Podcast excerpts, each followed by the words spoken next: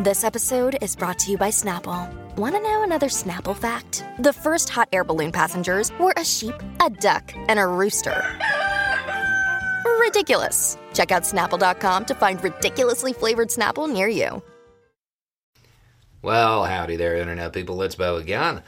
So, today we are going to uh, talk about a display in the Iowa State Capitol and what occurred there and what it has to do with an after school club that is forming in Tennessee and what we can expect the likely outcome to be from all of this um, because it all does tie together.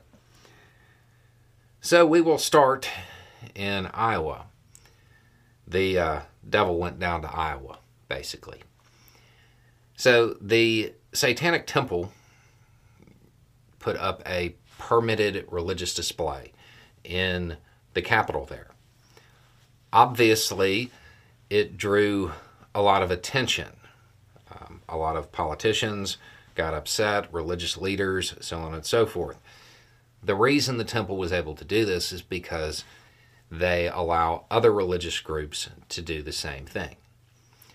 Um, so I believe the uh, the display was set to be taken down. I want to say t- on Friday, um, but it was vandalized by somebody from Mississippi who was charged with criminal mischief in the fourth degree. That person is uh, probably very lucky. Um, very lucky because this is something that could easily be construed as attempting to deprive someone of their rights. Um, so you have that going on, and at the same time, the After School Satan Club, which is a national nonprofit um, that I believe is linked to the Satanic Temple, uh, they are forming one of those clubs at an elementary school in uh, in the Memphis Shelby area in Tennessee. It is worth noting that the interim superintendent there said, I do not support the beliefs of this organization at the center of recent headlines. I do, however, support the law. Um, and it, it's worth noting that the temple has said that, quote, does not believe in introducing religion into public schools and will only open a club if other religious groups are operating on campus. Uh, the fact that this organization doesn't actually like worship the devil that hasn't it hasn't really uh, calmed the the rhetoric and fear uh, coming from religious leaders in the area. Now, this type of thing has happened in the past. What generally occurs is right wing politicians start screaming about religious freedom. They open up state institutions or county institutions to religious groups or for religious displays but when they're talking about it, they really only mean their religion. That's not how it works in this country. If you uh, open the door, well, all religions get to walk through.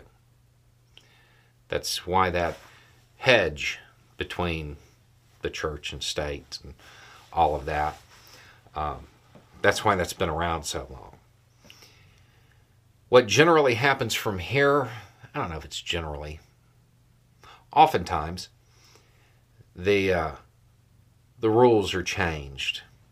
And organizations religious organizations are no longer allowed to use state or county uh, county facilities or funds. Um, in this case i mean it seems like there might be people at both of these locations who understand that this is a form of protest. Um, and that may not occur here. It may be one of those things where these organizations exist. Um, you know, the, the club gets set up and it runs for a while and it proves its point, but nothing really changes because it is Tennessee. The alternative to that is the right wing just loses its mind um, because it can't take a joke, and uh, they end up curtailing the very laws that they put into place in the first place. Um, there's a reason that that separation exists. It's not to curtail somebody's religious beliefs. If you actually believe something, you believe it, it's internal. You don't have to uh, display it.